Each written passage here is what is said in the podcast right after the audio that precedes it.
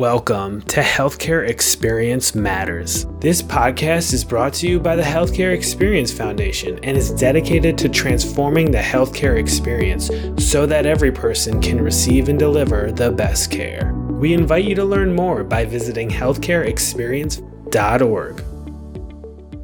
My name is Katie Owens. I am the president and co-founder of Healthcare Experience Foundation. Today's podcast is going to be a little bit different. You've long known and heard Casey Callahan's voice as our podcasting director. And today we're going to do a bit of an editorial where we flip the conversation. Recently, Casey and his wife, Soroya, welcomed into the world their beautiful son and healthy son, Sam. And so oftentimes when it comes to the healthcare experience, we're enlightened when we wear the armband and take on the role of the patient. So Casey, I'm going to turn it over to you for your perspective. Thanks, Katie. Yes, super excited to welcome our new son, Sam, to the world. And for the purpose of this podcast, I thought it would be exciting to take a pause from our normal schedule of content and kind of talk about my experiences. I'm always the one asking questions to our nation's healthcare leaders.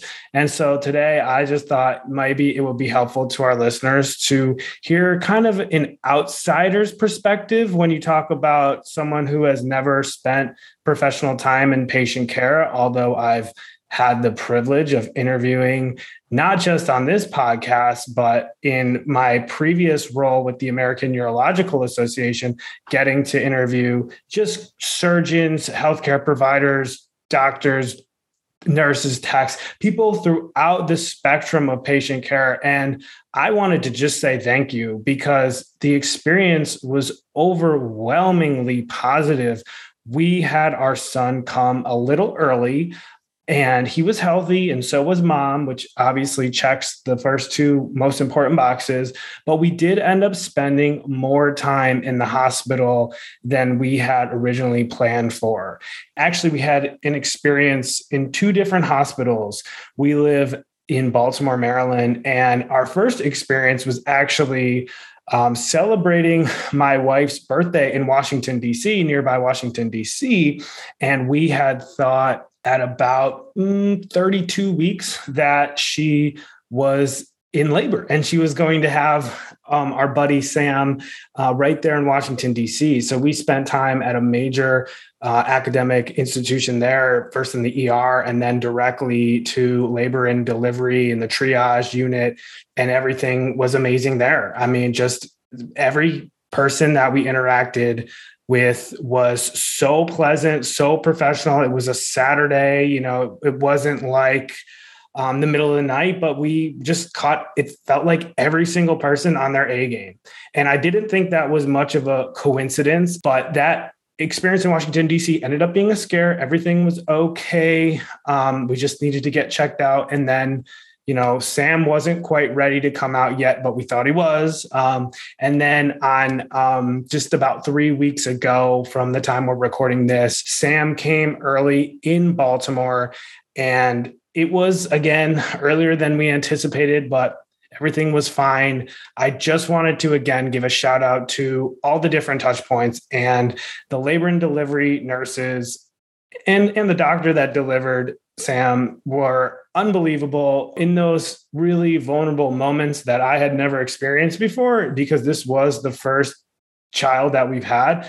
You know, the bedside manner was exactly what we needed, calmed us down, reassured us, and Sam was born happy, healthy. And I just wanted to, again, give a shout out to the housekeeping.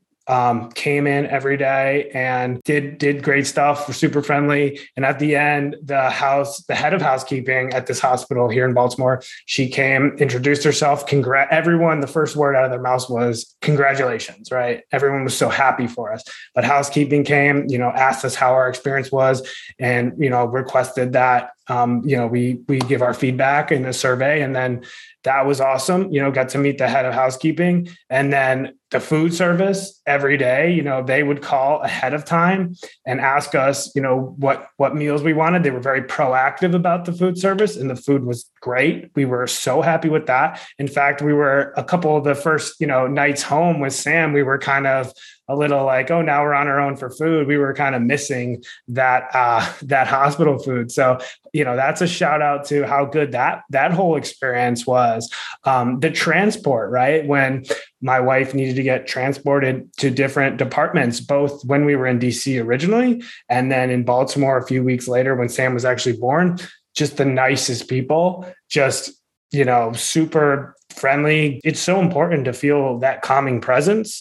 And we felt it with every single person we interacted with.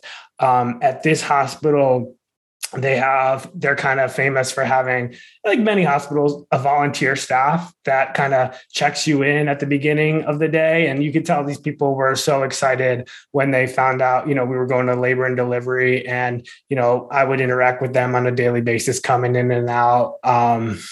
And, just the nurses, they were like angels running around helping two parents that had never had a child before, just, calm us on anything as someone who's already had a child would think is silly and so basic, like changing a diaper, or like just when you have that newborn, just you feel like, you want to be so delicate, but they were kind of coaching us on everything, just so patient with us on their 12-hour shifts. They would come in at 7 a.m. and 7 p.m. and write their name on a little whiteboard in our room, so we knew who they were and then who the tech was with them. And I just have nothing but positive things to say. And it's just a thank you from an outsider who had not really spent, luckily, a lot of time in hospitals. And as someone who's, been on the front lines of these podcasts for so long and getting to learn so much, I just was, just super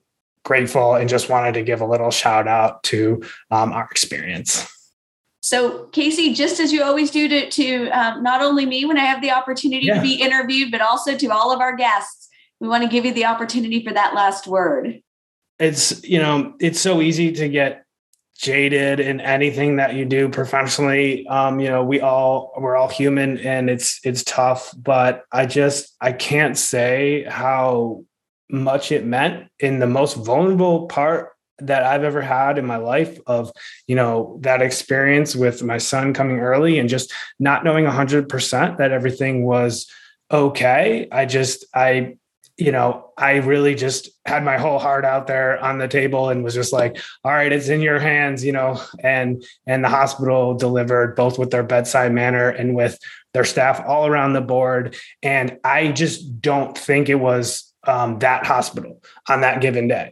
And I don't think it was just in DC on that given day that, we happened to get lucky. I think a lot of this great stuff is happening around the nation and around the world in healthcare. And, it's easy to lose sight of that. I feel like if you work in it every single day and it's just business as usual, but for someone to come in there with a fresh perspective, like I did, and see it firsthand, it was really important for me to see that and really just re-energized my love for this job, for getting to host this podcast, getting to be a part of the Healthcare Experience Foundation. And yeah, I just want to say another, heartfelt, authentic thank you. I'm sure your testimony will brighten a lot of people's days as they look for different paths forward. Thank you, Casey. Thank you, Katie. Thank you for listening to today's episode of Healthcare Experience Matters. Healthcare Experience Matters is brought to you by the Healthcare Experience Foundation. To learn more, please visit healthcareexperience.org. That's healthcareexperience.org.